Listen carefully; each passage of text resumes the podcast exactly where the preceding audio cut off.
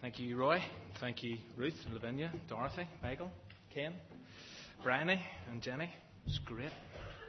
I uh, realise there are a number of visitors here this morning, and so I kind of need to explain uh, what we're doing here at Windsor on Sundays during 2011.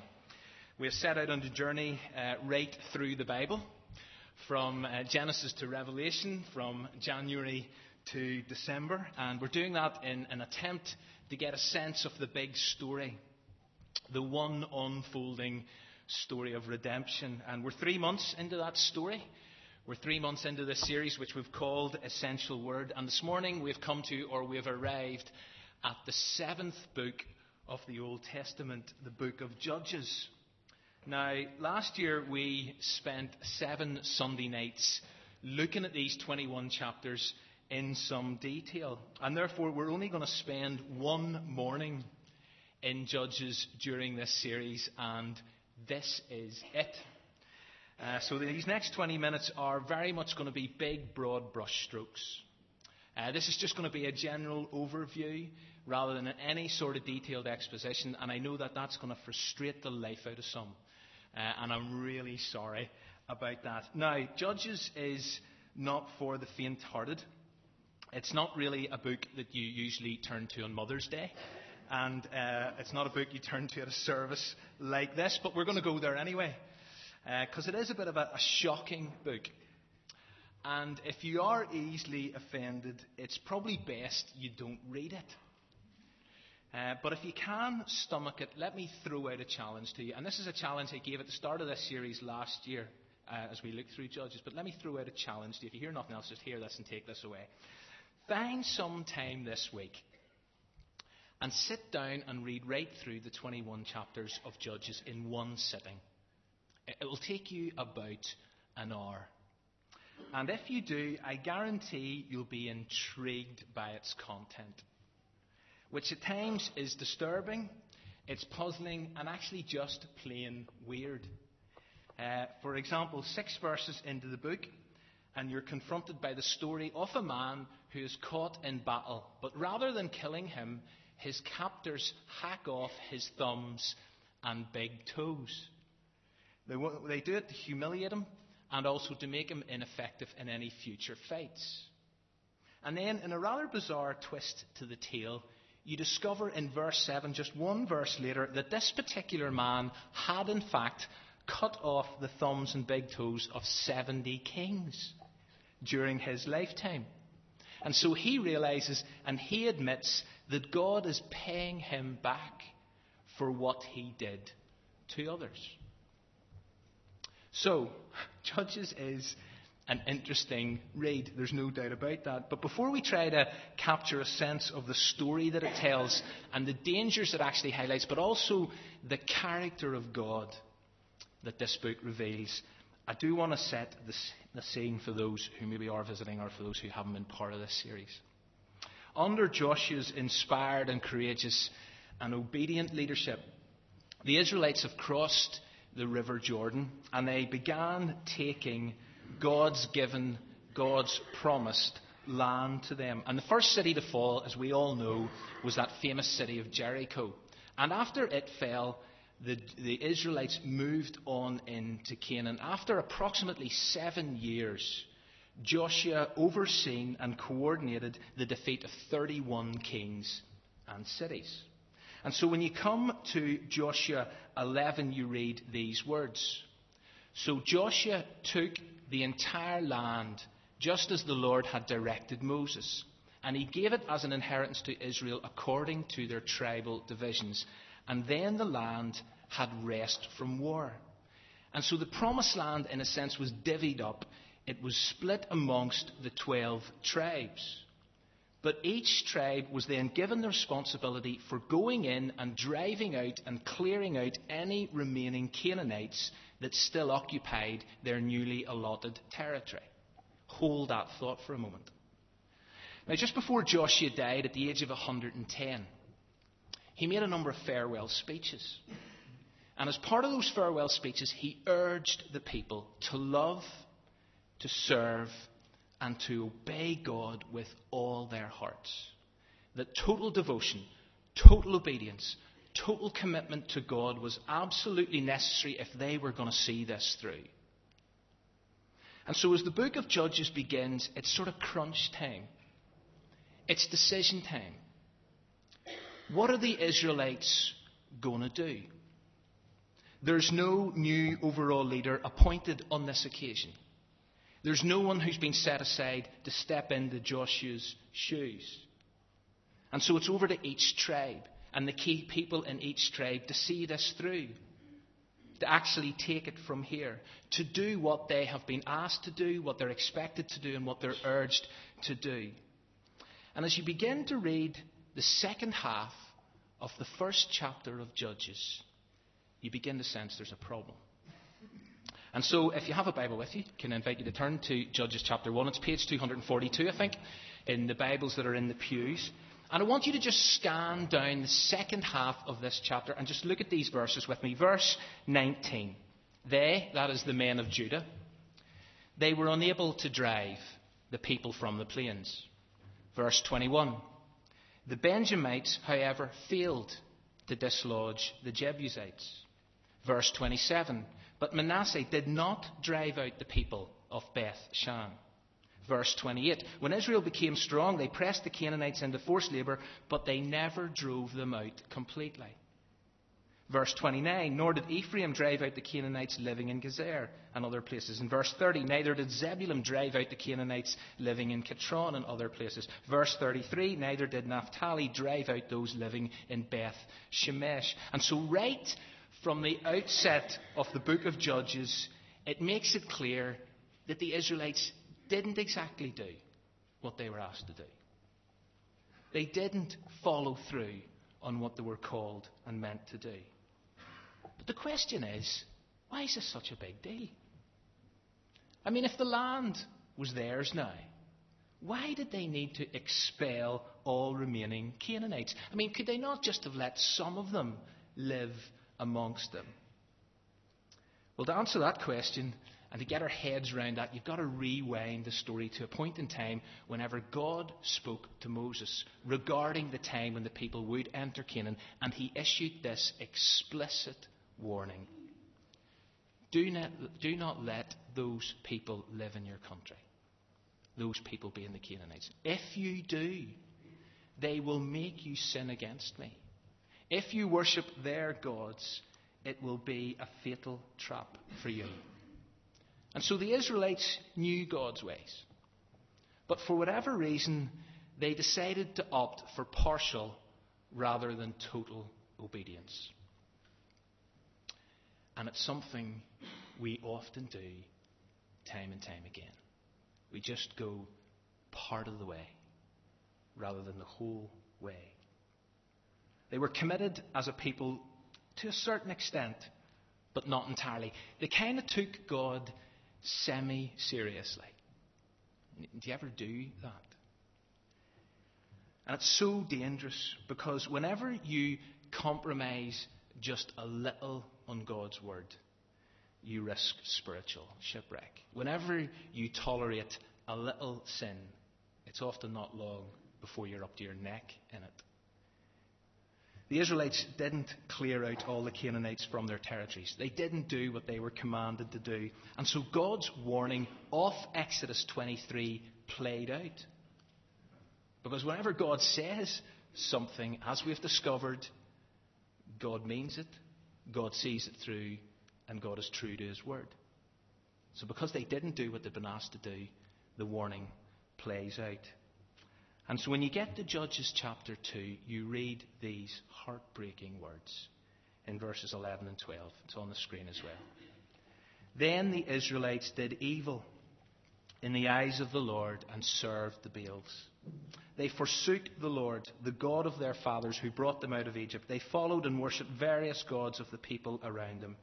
In other words, the Canaanites did make them sin. Partial obedience proved lethal to their spiritual well being, as it always is to ours. But notice what it actually looked like. Notice how it was expressed, because again, there are lessons to learn here and there are dangers to avoid. The sin of the Israelites was actually expressed in three ways here. First of all, they did evil in the eyes of the Lord, and it's those last six words that make all the difference. Because, irrespective of the people's take on morality, irrespective of their take on acceptable behaviour, it was God's perspective that mattered, and it always is. And in the eyes of the Lord, they did evil. And we live in a, a world that increasingly wants to define and redefine right and wrong. In a world that sort of wants to blur the lines between those two. And so everyone has a different understanding, a different interpretation of what is okay and what's not okay. But at the end of the day, it's not about and never can be about what we or what other people think. The critical issue is that God determines standards and values, has and always will. And these people who should have known better, they made the choice, and it was a choice.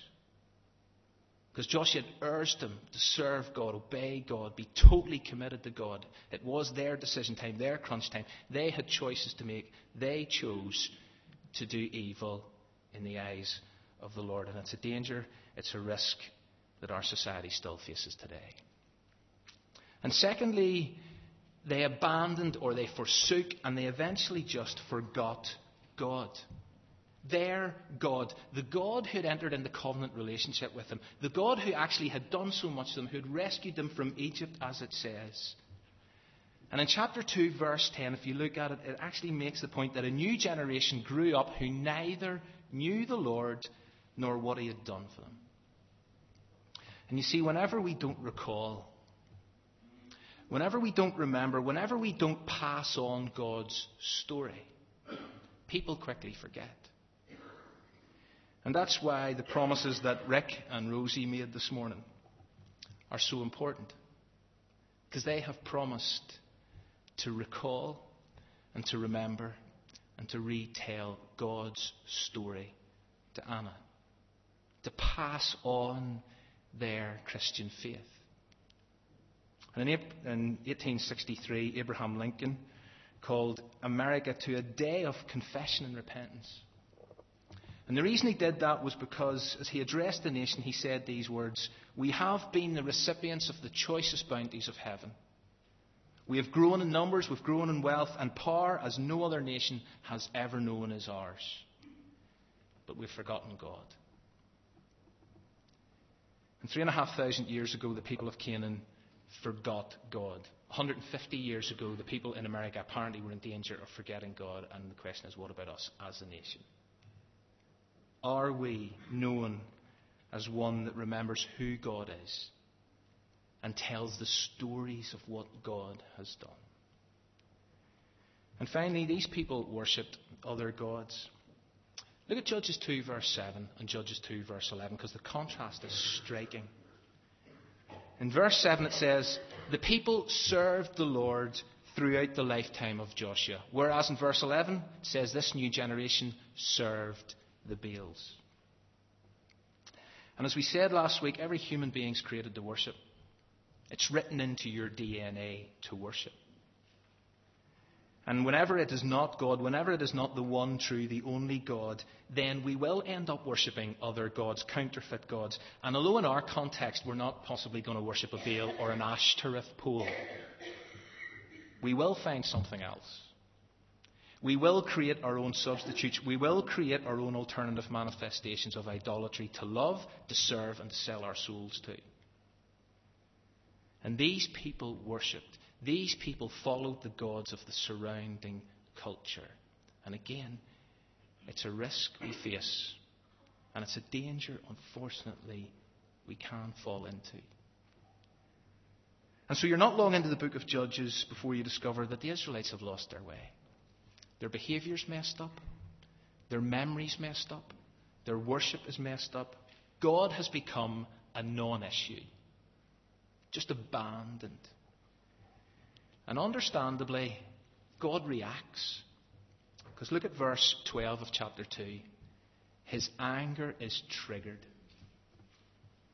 And God cannot sit back and allow his people to become settled, cannot allow them to become comfortable or lost in their rebellion because God is, and again we're discovering this, God is a jealous God. He loves too much to do nothing. His heart breaks whenever people choose to live their own way. And so he can't just walk away. And it says that in his anger against Israel, the Lord handed them over to raiders who plundered them. And he sold them to their enemies all around who they were unable to resist. And whenever Israel went out to fight, the hand of the Lord was against them to defeat them, just as he had sworn to them. They were in great distress. And again, this is just a reminder and I know it's not popular teaching, but it's just a reminder that the wrath of God is a reality. It's something we are stressing here, virtually it seems, as we work our way through the story every week. We cannot and we dare not duck this aspect of God's character. Sin offends a holy God. And therefore, it must be addressed. It must be dealt with. It must be judged. We cannot simply do our own thing and then not expect a divine reaction. We may not like it. We may not understand it. We may not even want to believe it.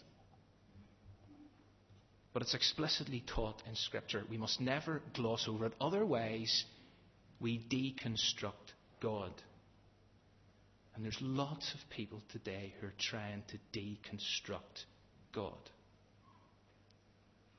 And God may be slow to anger, as we highlighted and we thanked Him for last week.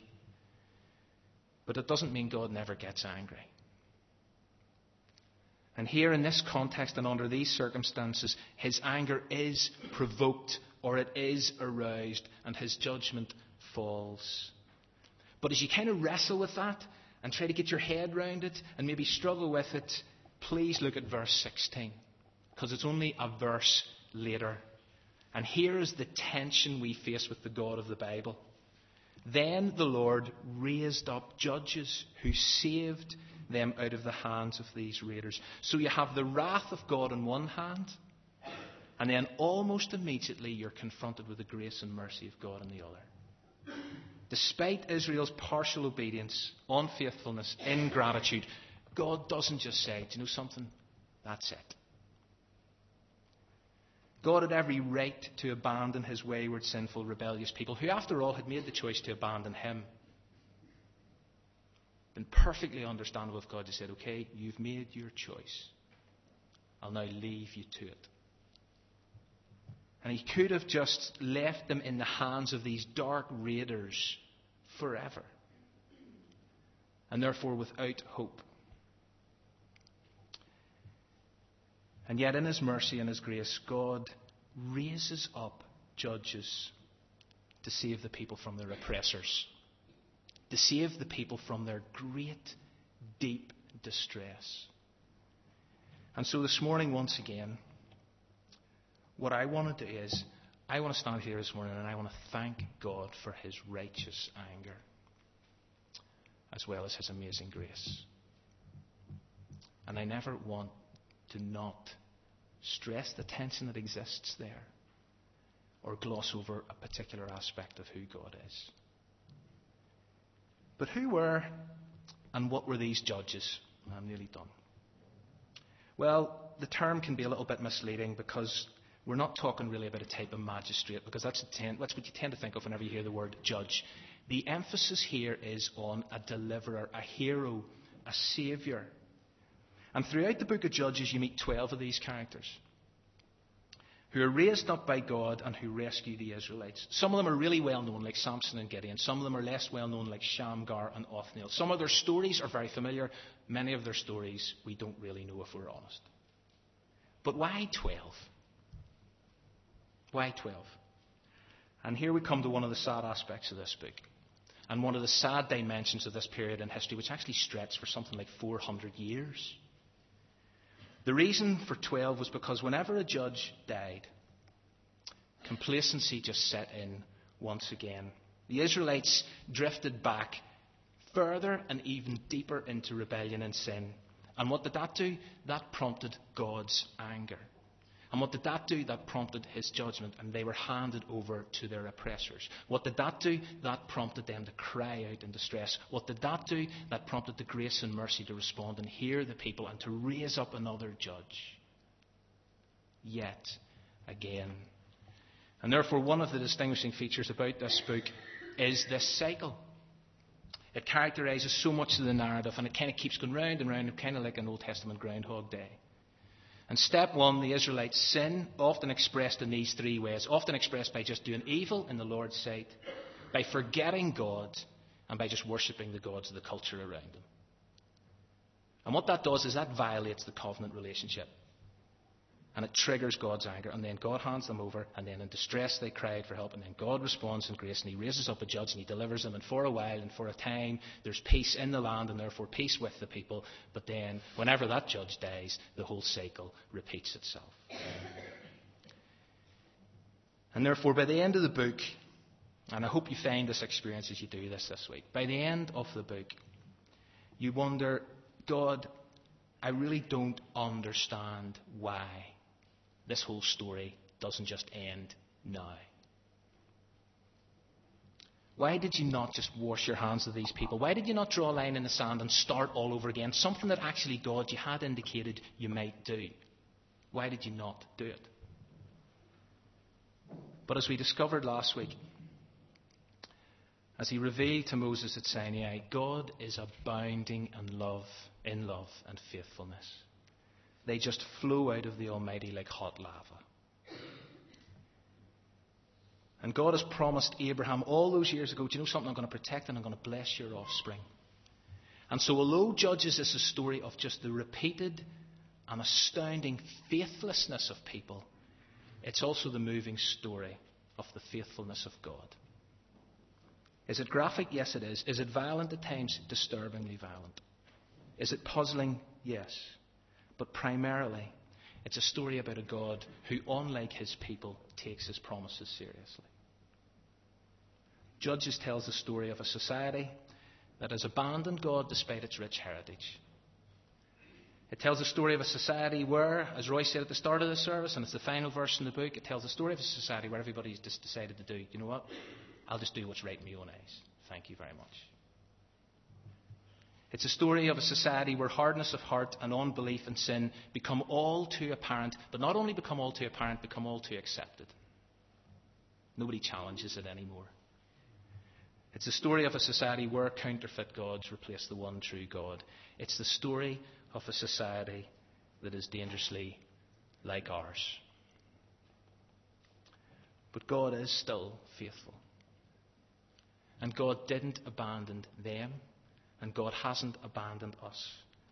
And just as God has raised up various judges, deliverers, heroes, and saviors for the people back then, we live in the light, and I had to say this, but we live in the light of the fact that God has sent the ultimate judge and deliverer, Jesus Christ, who through his life, death, and resurrection came to offer and still offers rescue from the long term consequences of our rebellion and sin.